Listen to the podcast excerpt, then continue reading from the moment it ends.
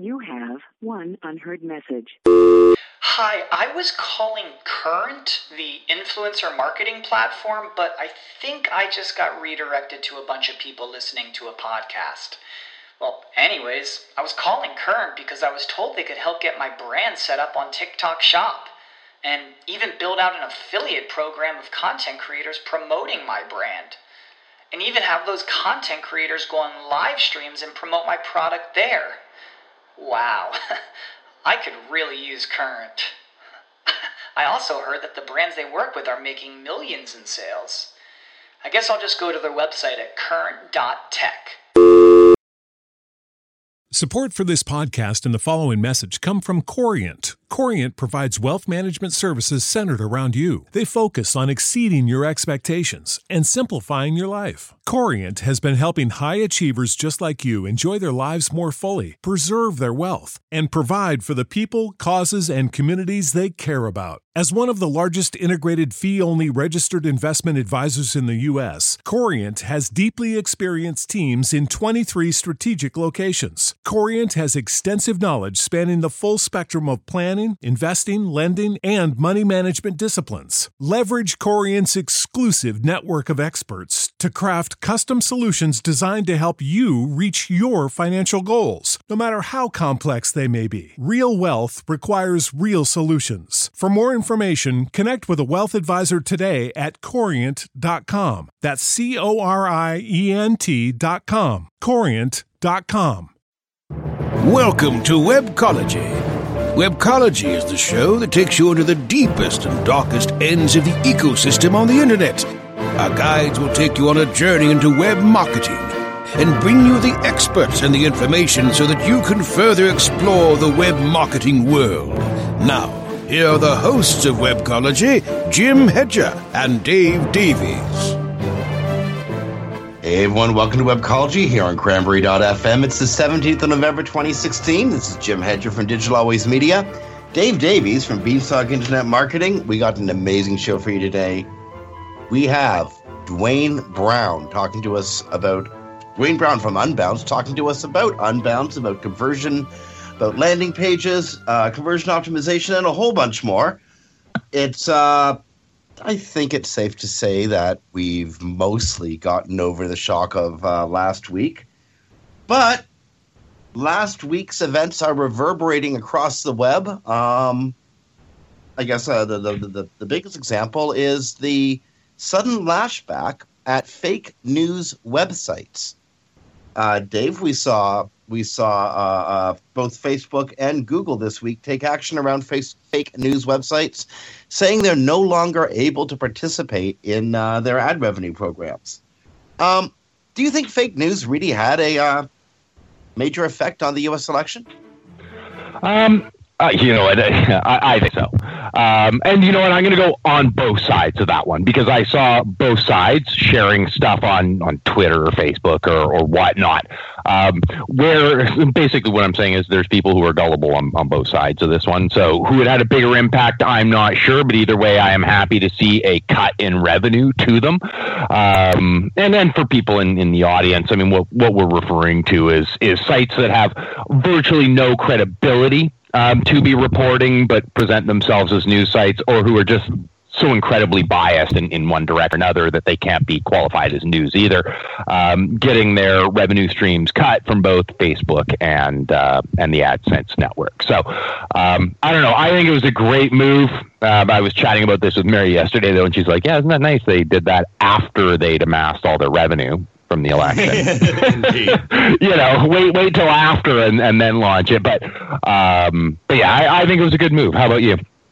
Uh, I don't think it's going to go far enough. Um, there's always ways to monetize content, and the sheer volume of clicks on some fake news stories, uh, I think, will make it worth continuing to publish fake news.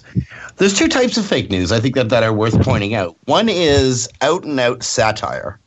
The Onion, as an example. I mean, that's not real news. That's fake news uh, passed off as real news, but it is so obviously false the reader has to know it's satire. Then there is the skirting the edge of truth news. Uh, the stuff around, say, Hillary Clinton and the emails. The vast majority of that was completely fake news. Hillary being indicted tomorrow, you know, stuff like that. Um, I do think the vast majority of that actually fell on the Republican side, not because Republicans are stupider than Democrats, but because Trump was infinitely more interesting than Hillary Clinton. So, from a clickbait point of view, where are you going to waste your time writing stuff? You're going to get more clicks on Trump. Therefore, there'll be more fake news about issues that Trump supporters were interested in. Right. Again, not because they're stupid. I'm not saying that. I would never say that. But because, again, Trump was so much more interesting. Um, I, I, get what you're saying. He basically created his own clickbait. Yeah. Whereas, whereas it needed to be created on the on the the Clinton side simply because there wasn't actually that much clickbaitable about anything she was doing. She was talking about policy and, and moving forward from there and, and her opinion. Anyway, who um, cares about that, right? so uh, these guys are now these guys. Uh, one one of these guys was uh, what was he like in Romania or something or uh, uh, Moldavia? Like thirty different websites dedicated to uh, Donald Trump. Mm-hmm. Um, these guys were making a good living. Um, I'm sure Facebook made a pretty penny off of uh, off these sites. It would be interesting to to compare quarterly reports going forward uh, when Facebook has to do their reporting to you know check on their ad revenue, see if there was a steep dump uh, drop in the coming quarter. Indeed. Um. Oh, hey, listeners, live listeners, welcome. We're live now. We started. Yeah. uh, with technical difficulties, but now apparently we're back. We're being broadcast across the web. We're not officially on the air. We're on the wire, which is wonderful. Um, yeah. And you won't be on the wire, at least on the wire transfer, if uh, you do a fake news site because you got cut off. But we're going to move on to another story, something much more fun. Remember, we were talking with uh, last week. We had a great show. We had the uh, the crew from Mobile Moxie on, and yep. uh, we were talking about Google's mobile first uh, indexing policy. Yeah. Well, it turns out there's a small kink in this. Let's say you've made a, a, a desktop version of a website and you didn't want to uh, go to all the trouble of developing mobile pages, so you just skipped that step and made AMP pages instead, thinking that would be that would make up for having a mobile site. Right. Okay. Google, uh, Miley Oily uh, said a couple of weeks ago, confirmed by Gary Illyes yesterday, that uh, if there's not an actual mobile site, but there's a desktop site and AMP pages, Google's actually going to be ranking content from the desktop site before the AMP pages on, on for mobile, for mobile search results. Yeah, to me, this makes sense when when when we think about it. Um, depending on the type of site that you have, right? I mean, we, we when we think about what was the purpose of AMP, who was it meant to serve? If I had, say, my site, and the only two versions were our desktop site and AMP pages of our site, AMP isn't really going to do well um, as far as providing any kind of proper user experience um, simply because of the type of content that it is. This is B2B search engine optimization services. We're talking, right? Like, this is not. I just need to read an article, which is what AMP was built for, um, was more publishers. And in our blog, yeah, the AMP would serve well, but um, not on our main pages. So I completely get why Google's making this call because I think in a lot of cases like that, the desktop pages are actually as, as bad as they're going to be on a mobile device they're going to be better than an AMP page at actually at least providing the right information across. So it, makes sense to me and just reinforces AMP is not a replacement. AMP is, is an add on that serves a specific purpose. Absolutely. And from, from a crawl perspective, um, AMP pages are radically stripped down. All the Java and the CSS is removed from them. So a lot of navigation options that can be built into a desktop site simply won't be present on the AMP page so, from Google's point of view, why the heck should they bother crawling this stuff when it's not going to give them entrance to the, the, the, full content on the website? Indeed. Um, now, That doesn't mean that in the future they won't honor AMP pages ahead of desktop pages in the mobile environment. It means that right now they don't. Right. No, I, I think I think in the they'll change that. But but today, um, that's that's the news that's out there. Yeah. Yeah, no, indeed, indeed, um, and I think you know, as I mean, and Google's great at this, and you know, I, I'm sure they've got some systems in place to go, what type of content is this, right? Like if they were looking at our site, is this a blog post? All right, AMP's fine. like that's you know, go for it, um, and then serve up the AMP page. Whereas if you were looking at you know a services page that does, I mean, it, they'll know this has you know jQuery running, and you know has all sorts of stuff necessary to make that page function. So yeah, if there are only versions where desktop or AMP, they're going to know that AMP just isn't going to cut it on that page. It's going to be a disaster. So I think it makes sense. And as they get smarter, they'll probably be able to show and you know present the most the most appropriate of the three versions. And who knows how many more versions there'll be. Uh, Indeed. Okay, we uh, we're going to be getting to Duane Brown pretty quickly. We got time to do one more. It's uh, it's Thanksgiving weekend this weekend, isn't it? uh, I think that's next weekend. And next weekend. Okay, well, Yeah. you know, next weekend, families across America are going to have to, you know, sit down across the table from each other and talk about things that, you know, really matter to Americans, such as the last minute things they have to do to their websites to get more sales over Christmas. Important stuff. And what family doesn't talk about that when they sit down for dinner?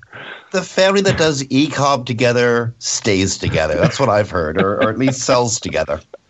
Um, and Dave, you know, you happened to come to their rescue at this at this time of uh, of appreciation for the plenty we have in our lives, and you you published an article in uh, Search Engine Land. It was published yesterday. Um, last minute SEO for the holidays. Um, are we getting a bit late for this? Yeah, and the piece actually basically starts out eh, starts out and ends with that. Like basically a minor but friendly chastising of really, you know, you, shouldn't have procrastinated this long, and then closes out with, "All right, and now let's get started on your 2017 holiday ambitions," right? Because that's really what we need to be doing. Um, but for people, I, you know, if you were at, and you know this, I mean, I'm saying this more for our listeners, is if you were at the bottom, if you if you have done nothing regarding SEO, yeah, in a lot of cases it's probably too late. Right? I mean, it, only one of these strategies is actually going to help you out at all, and that's my hijacking note. Um, but uh, if we're looking at people who are at that midpoint, right? Like you're ranking it, you know, high on the second page, or you know, low on the first, and um, you know, or even okay for some positions. Those are the people that the article is more geared towards. How do you make the most out of what you've got if you really don't quite have enough right now? Um, so chatting about things like optimizing your titles for click-through rates, taking, you know, re-looking at your content and going, you know, okay, it's the holidays and I'm not going to rank for that term I want. So let's look at some long tail terms that maybe I can get re-optimized for those just through the holidays and then move on, you know, switch everything back after, but just try and grab as much as you can over the next, you know, five weeks. Um, was a- there was you know, and then move point- back. There was a point in this article that you made that I thought was was exceptionally smart and something that I think a lot of marketers don't think of often enough. Okay, yeah, Google's the main show. Like the vast majority of web traffic when they're looking for something is going through Google. But they might you might as you just said Dave, aim for some long tail scores. You might just be getting like more volume on long tail than on uh, on the instant I'm looking for this now search. But another thing you mentioned is other venues. Yelp was your example. If you you know want to do paid advertising, it's much cheaper on Yelp than it is on Google, especially this time of year. And you're going to get X number of users, right? Right. Um, yeah, I mean, I, I was trying to cover that, and then you know, I was doing some searches around Portland shoe. I mean, I don't even know how I picked that phrase. By the way, I used it a couple times in the article. It was just one of the things that popped into my head. Um, and looked at that, and lo and behold, one of the top ranking sites was Yelp. And I'm like, well, right. If you can't rank for Portland shoes because you, you know, haven't done it in time, well, the number one ranking site is Yelp. So if you can get in there, optimize faster for that, or do a bit of cheap paid advertising in Yelp because it's cheaper than on AdWords, Okay, you effectively you can manage to actually be part of the number one ranking spot at the last minute. I mean, that's that's pretty powerful stuff. And I mean, Yelp advertising. I mean, they got ads all over the place for three hundred bucks and free. Like they're showing up on Facebook all the time right now. So you know, get in there, get it done. Um, you know, if that works in your in your industry, and, and if it works for your queries or sites like that, right? I mean, you know, might not be Yelp, but something like that. Well, you, you're dead on with that. I, I have a small fashion retailer, one of my clients, and uh, she's got two locations in in the Toronto area, and doing great local search. Like she's she's scoring beautifully for local search. She's even doing well in her niche. Um, you know, in, in, in North America and in the UK, so in the United States and in the UK as well as Canada, and we're getting her good traffic. But the bulk of her sales is actually coming from Facebook. You know, so if you don't if you don't think about that environment, those, those other great potential traffic. Okay, I'm just got a note from the studio, and I, I want to comment on that, but it's throttling a little bit. You're getting a bit choppy, so we're going to go out to a quick break, um, and then we'll come back and we can sort of finish up that thought. So while we get these technical issues worked out, this is Dave Davies from Beanstalk SEO, uh, Jim Hedger from Digital Always Media here on Webcology. We'll be back in just a minute.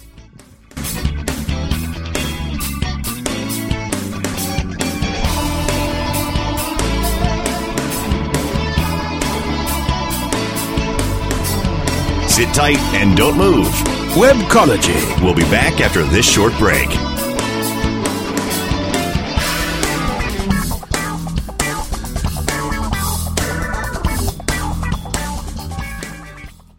Do you have cold, hard cash burning a hole in your pocket?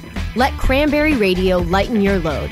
Just hand us dinero and we'll get you set up your very own radio show. We produce, edit, and amplify the show. All you have to do is show up.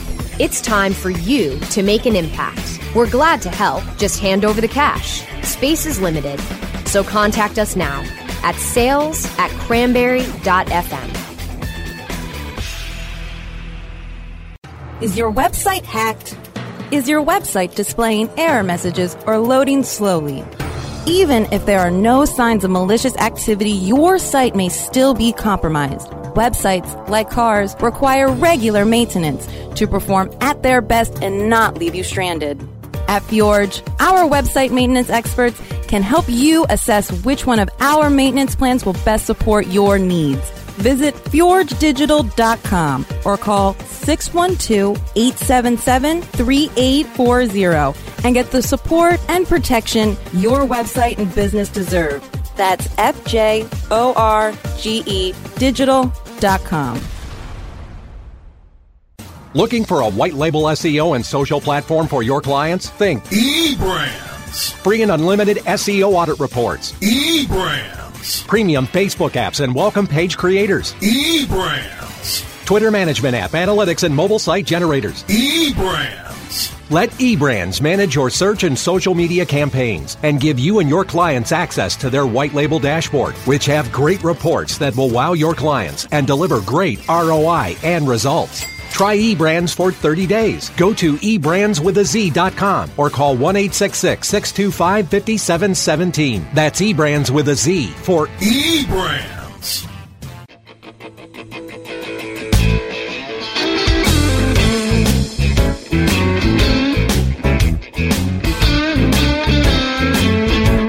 Webcology takes you into the deepest and darkest ends of the ecosystem on the internet. Here are the hosts, Jim Hedger and Dave Davies. Welcome back to Webcology here on Cranberry.fm. It is the 17th of November 2016. Beware the Ides of November, they say. Uh, this is Jim Hedger from Digital Always Media on telephone now. Dave Davies from Beanstalk Internet Marketing, still using Skype, I believe. Yep. And we are trying to get Duane Brown uh, into the show, having technical difficulties on the way.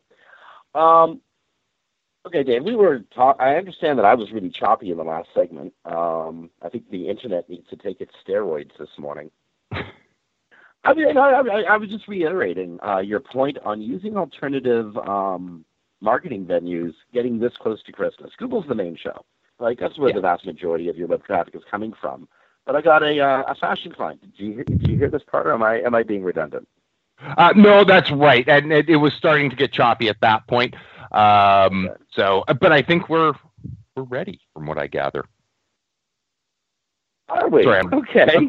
Um, no, I'm going from the studio. I think Duane is. Duane, are you with us right now? Duane, if you're here, wave your hand.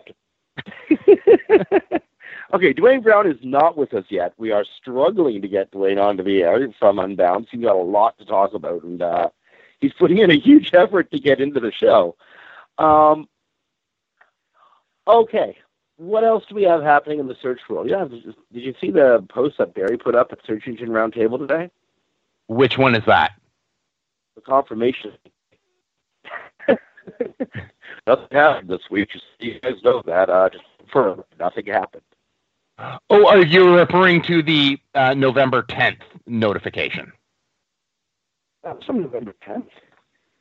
Well, oh no, no, no! It, it was posted today. It was about an update that was rumored um, to have happened on November 10th.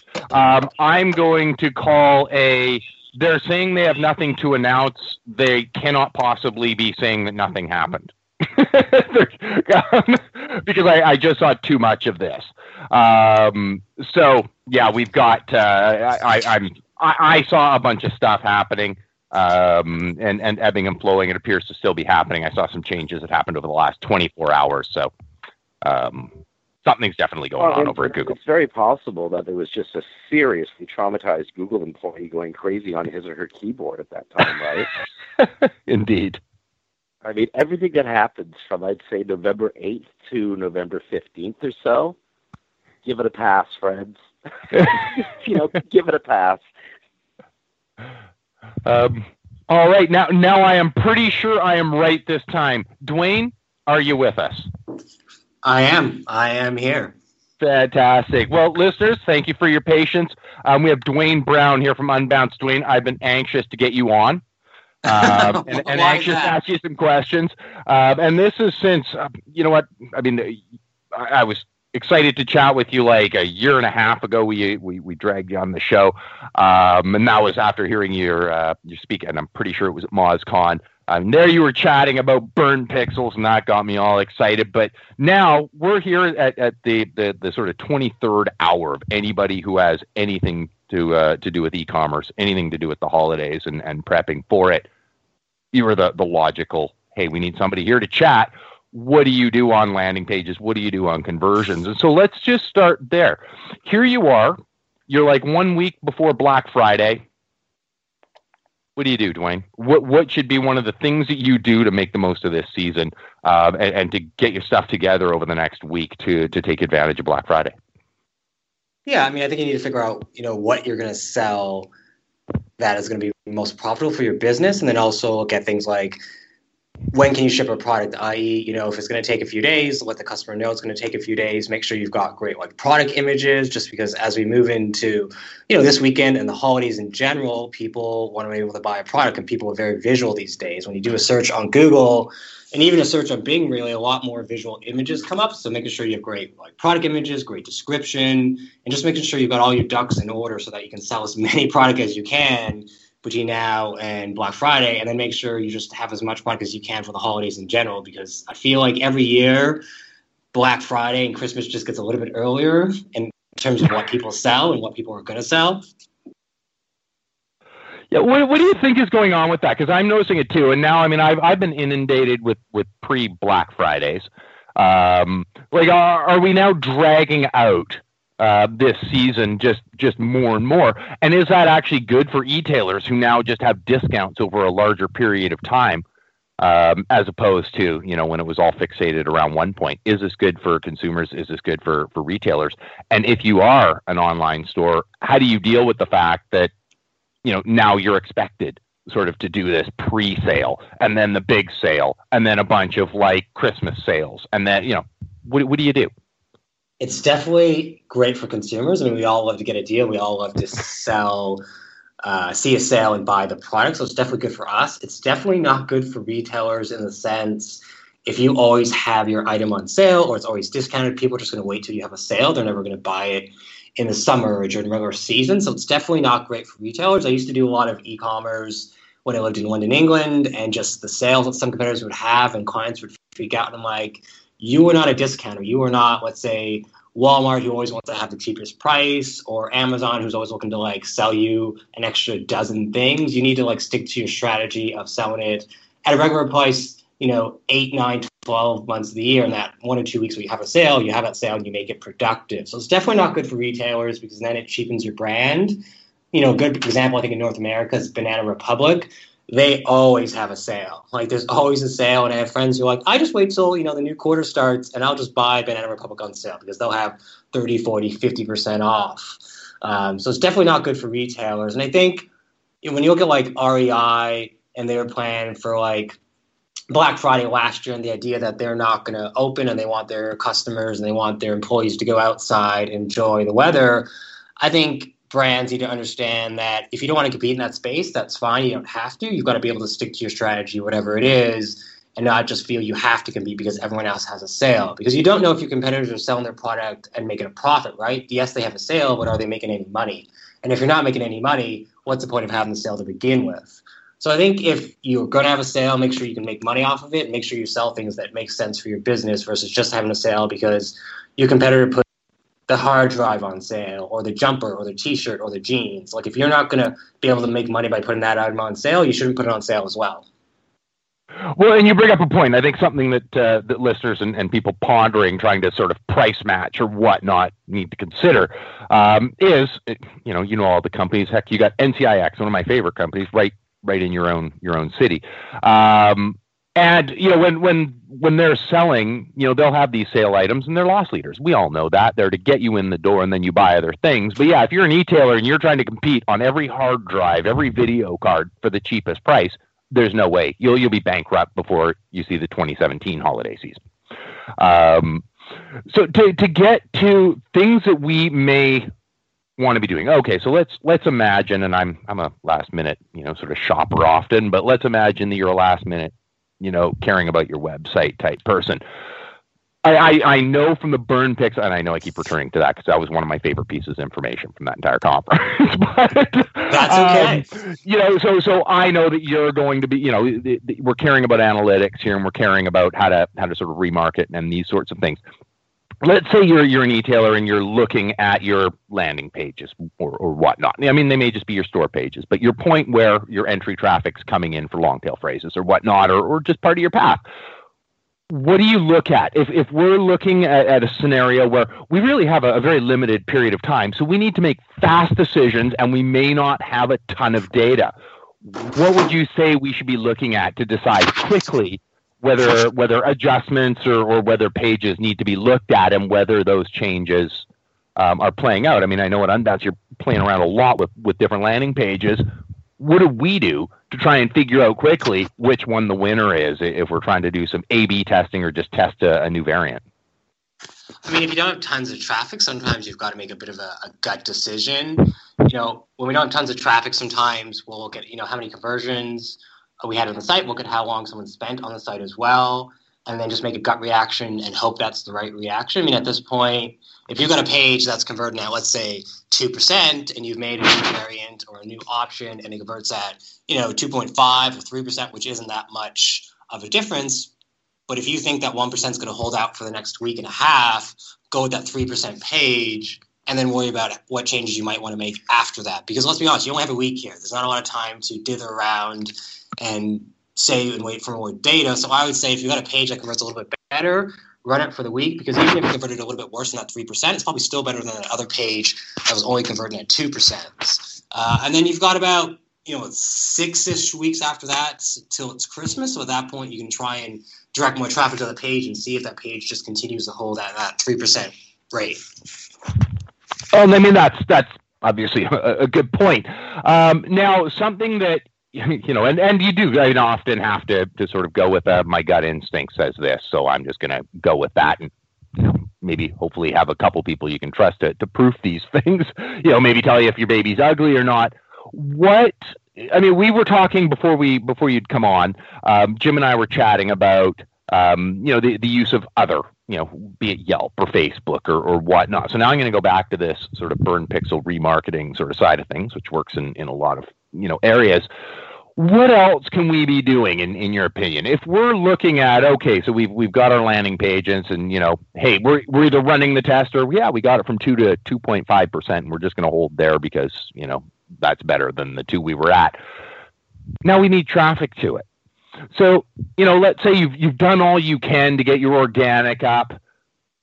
What's what's left? And I mean, obviously, there's AdWords or, or just the you know Bing paid search. But what are, what are some strategies? What are some things that you think people are missing in their traffic acquisition that are just these golden gems that they could maybe take advantage of? Um, you know, as as we're starting to head into this season. Yeah, you definitely have your organic, and obviously you've got your email lists of people ideally you've been collecting over the last year since the last Black Friday. Um, and yeah, you could definitely do AdWords. A lot of people I find ignore Bing. You know, Bing usually isn't as inexpensive. It's usually a little bit cheaper, especially if predominantly your customers are in, in the United States or in the UK. Bing is always a great option.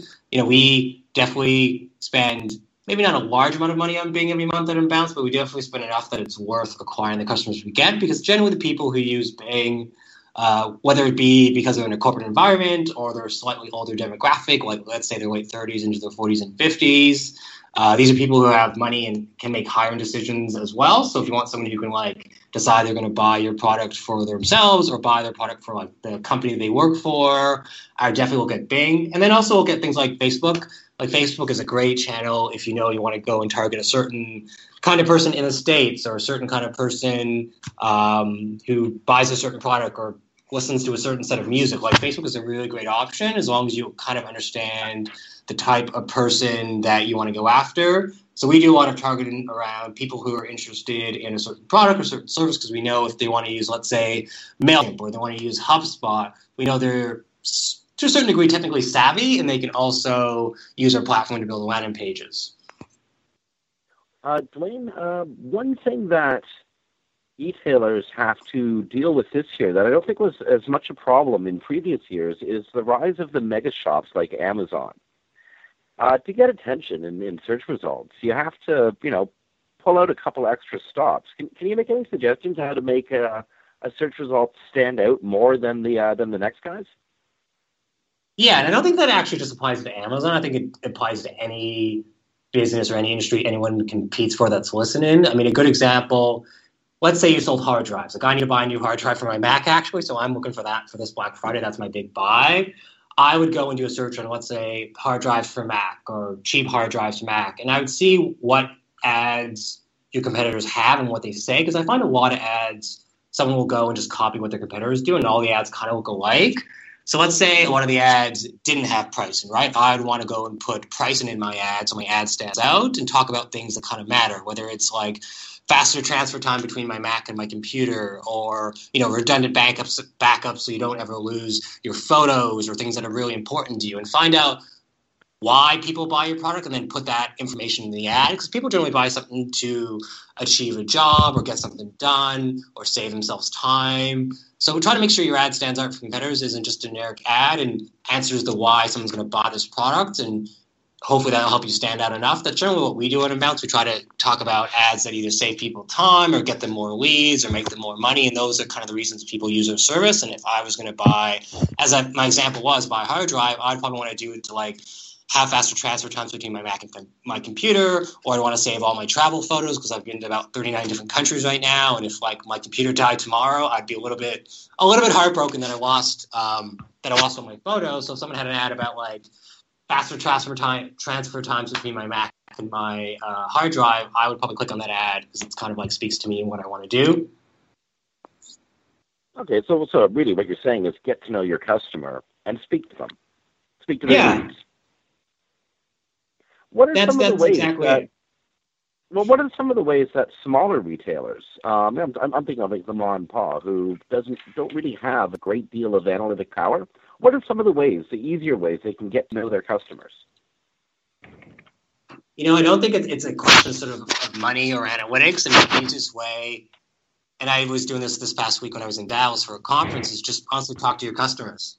right? If you're a small retailer and you have like a, a, retail outlet, you know, customers come in and try to just chat them up and find out like why they chose your store, why do they come in.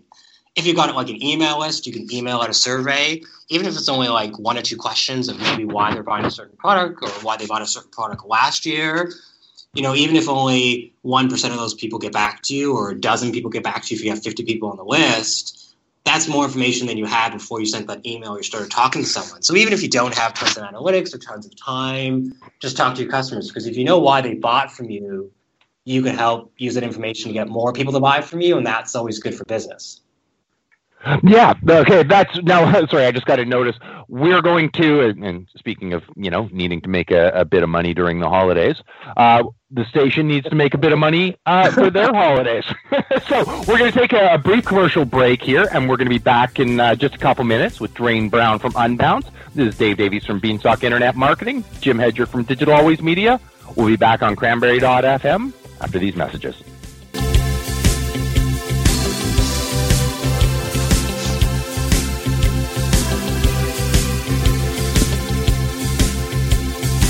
Sit tight and don't move. Webcology. We'll be back after this short break.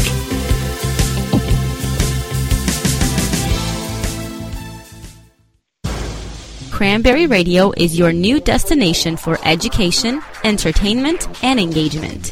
Get educated and entertained by our panel of on air experts and peers, and engage with us anytime by following us on Twitter, Facebook, Google, and LinkedIn so you can reach us before and after every program. Located on our new social shareable live streaming player. Access the new Cranberry Radio live stream player at our website, cranberry.fm.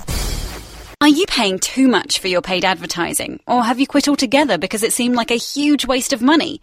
Studies show that companies waste 25% of their PPC spend on average. The web marketing experts at WMEtraining.com can show you how to make your AdWords account a lean, mean converting machine. Whether you're just starting out or want to take your skills to the next level, we have a class for you. Contact the web marketing experts at WMEtraining.com. Do you look at the task of ranking your site at the top of the search engines like you would climbing the top of Mount Everest? It doesn't have to be. TopSEOs.com knows how hard that climb can be, and they can make top ranking a reality. Top SEOs sends you to only the right search vendors and agencies that they know will work for you. Since 2002, TopSEOs.com has reviewed and researched the best search engine marketing agencies and solutions providers. Don't risk the cost of falling off the proverbial peak of search rankings. Let Top SEOs give you peace of mind. TopSEOs.com, the independent authority on search vendors. Where affiliate marketing gets its buzz and mobile has its presence. Cranberry Radio, online anytime at cranberry.fm.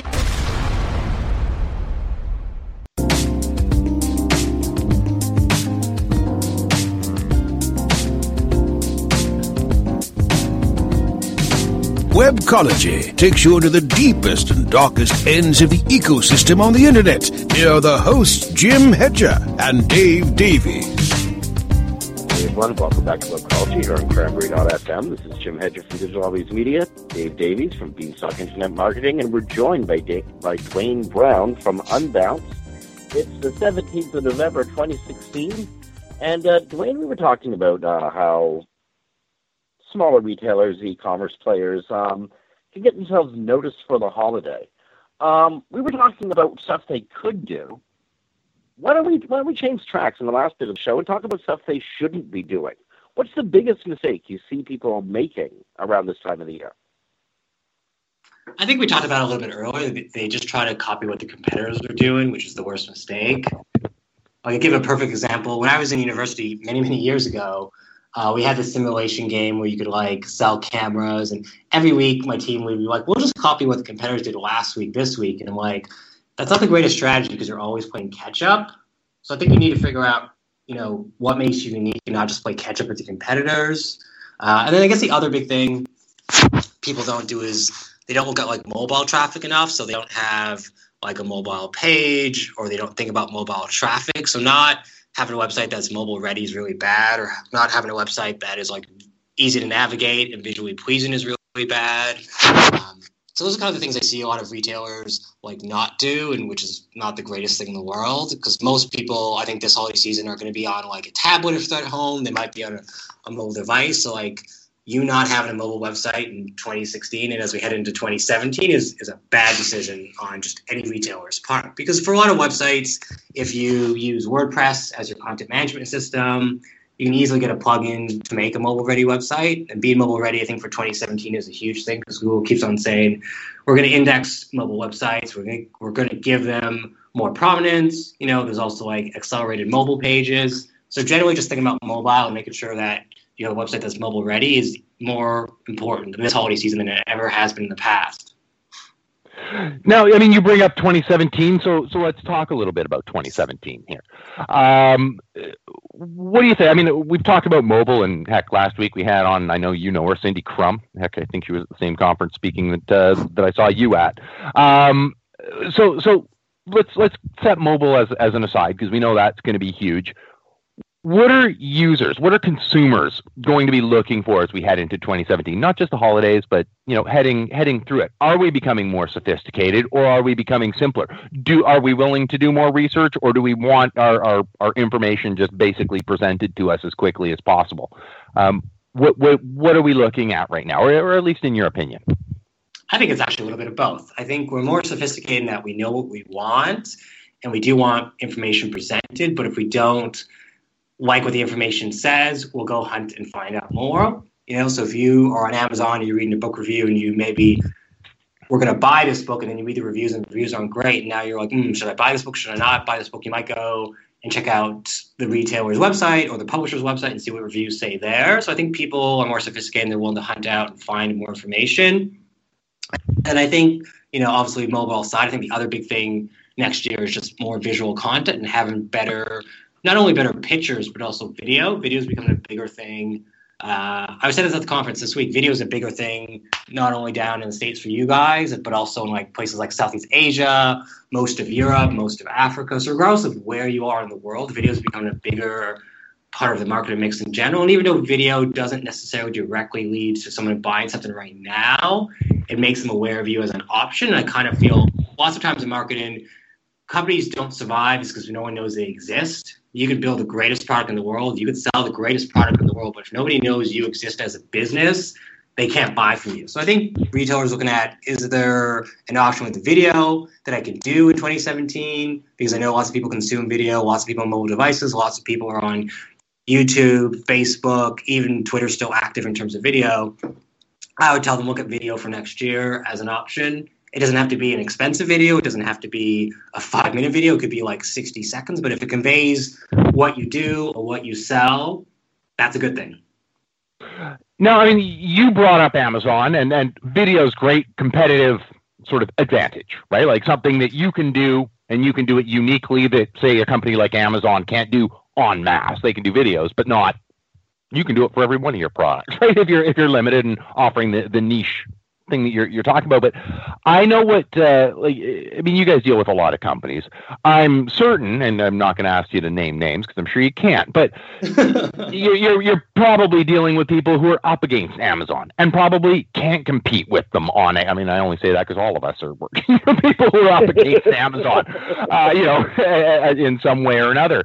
So now you're you're not going to be able to compete. So let's say you're that that retailer and you're making that great video for your product now now you need that person to not go to Amazon to make that purchase, and Amazon may be cheaper because they're already an Amazon Prime member or whatnot, right? Like uh, you now need to compete on that on that front you guys do a, a, lot of landing page testing and tuning. Heck, you've got an entire platform built on it. So, what do you do? What can be that retailer's advantage in messaging to stop, uh, you know, one of their visitors from finding the perfect product, watching those awesome videos, and then bouncing over to Amazon to convert? Yeah, that, that's a hard question to answer because people even though the recession was many years ago, people are still very cost conscious in a lot of ways. And I think it's trying to figure out okay, you can't compete on necessarily price because Amazon will just always be cheaper. But can you offer better shipping, better shipping options? Is your location closer to them that, yeah, you can ship it faster to them?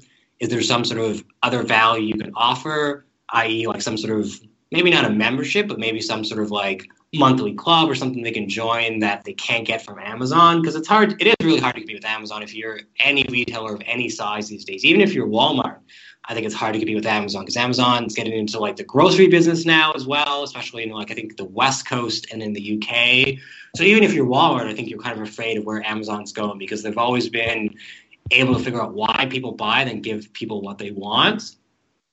So I think if I was a retailer, look at what can I offer my customers that Amazon can't, or can I compete in some way and offer better shipping options, better shipping terms, even a bit of cheaper shipping, uh, and then just keep on talking about that until I figure out why or what's going to make people buy from me versus going to Amazon. Like, I'll often buy from a small retailer because maybe uh, they're Canadian, so I want to support like Canadian brands. So if like you're an American retailer, maybe you want to talk about how your product is made in America or you're based in America, and this money is not going to like go overseas to some like Irish headquarters for Amazon where the revenue won't be like brought inside to the U.S. So kind of find out what, what makes people want to buy from you, and I often will buy from someone because they're Canadian or the local, or I want to support like a small farmer.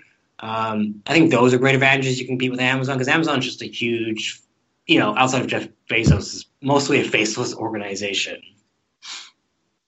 Hey, I'm going to throw a, a, serious curveball question at you. Uh, we've been talking. You, know, you were talking about Amazon and Amazon knowing their knowing the customer better than Walmart. And that's all big data. I mean, Amazon has has that uh, serious advantage over all of the competitors. In 2017, we know that we're moving into an era in search where Google is combining big data with its artificial intelligence. Um, I'm not going to say RankBrain necessarily because we, we, we know that RankBrain is there for, for a different purpose.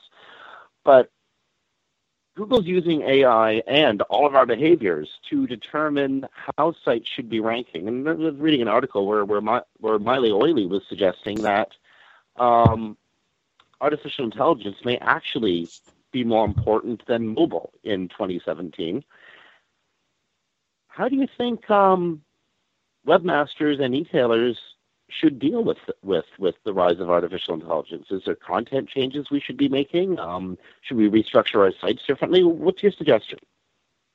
The honest answer is I don't know. I don't think anyone really knows. I mean, we talk about AI and we talk about voice search and we talk about visual.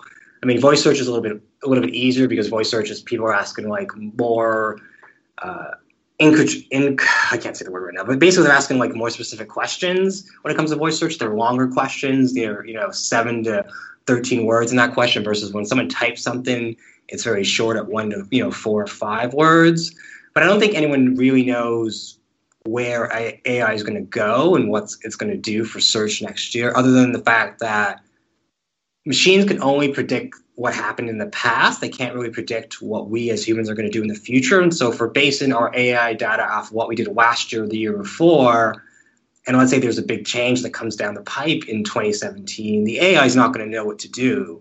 So it's like AI is a great thing to talk about, but I don't really think we have a great handle on like what it actually means for search as a whole. It's all very theoretical in some ways does your gut tell you that there might be a shift coming or a change coming? I, I, I don't want to hold you to to um, an answer in the long run. What does your gut tell you?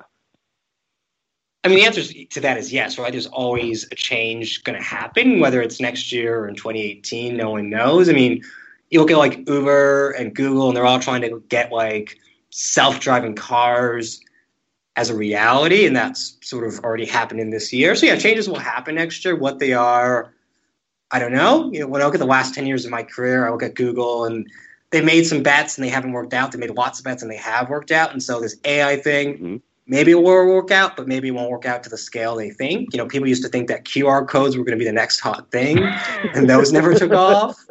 So it's like for anyone to predict that AI is going to be really hot, it's going to be around in three years, is a little bit self-serving because they can't actually predict the future of that. The only thing I think we can agree on is voice search. I think will pick up, and more people will get used to that as an action. And I think visual content will pick up because people are, are a lot more visual. But whether AI becomes like the iRobot movie with Will Smith and takes over, and we have robots that can like think and speak human and predict the future and all this stuff. I think it's anyone's game to win that, and anyone can win that, including some small startup that no one knows about that comes out next year with a great product that's just better than Google in every way, shape, and form. All right, we're, we're going a bit of a different direction than you know I, I thought at the beginning of the show we'd be going, but hey, I'm just gonna I'm just gonna follow this, right? Like we're going into it into a variety of different subjects. So while we're while we're talking about sort of obscure um, technologies in the future and, and and death of some augmented reality. I mean, we we saw Pokemon first really really successful augmented reality game. Um, what, what do you think? Are we going to see a lot more of those coming in the in the next um, you know year or two? I know. I don't know if I would say Pokemon was successful though. I mean, it was successful for like a shot in the pan, a rocket taken off in the summer. But when you look at numbers right now, like lots of less people play it, so it's not successful over the long term. We'll definitely see more people bring out sort of augmented reality type products, but I don't think we have seen any that's taken off and sustained people's interest for the long term. Because I, except for a couple of people, I don't know anyone who still talks about Pokemon, and we're only we're only what five months after it launched, six months after it launched. So I don't know if I'd call Pokemon successful because like if you launch this as a product, your company would basically be bankrupt right now, more or less. Because like you shot up really fast, you sold lots of stuff, you've got money, but now you've got no one really using your product, which is kind of defeats the purpose of a video game, especially as a gamer myself. Um, so I think we'll see more augmented reality. Like Google's got their AI uh, headset glasses thing that they're trying to make cheaper for people and lots of other companies. It's just a question of what's the application that people want and people can like integrate into their daily lives and build a habit around, kind of like people built a habit around of ordering an Uber or a Lyft on their phone. And does that habit sustain over the long term?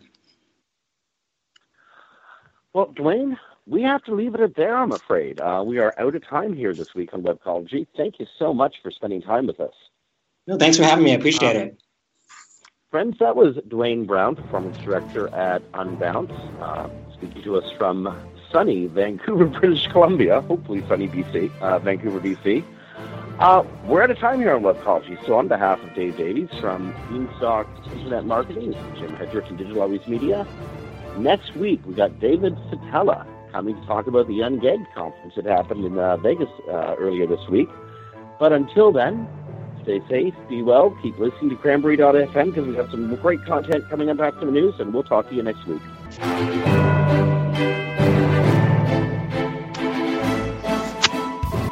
The opinions expressed are those of the hosts and their guests and do not necessarily reflect those of the staff and management of Cranberry News Marketing and Cranberry.fm. Rebroadcasts or retransmission of this content without proper consent is prohibited.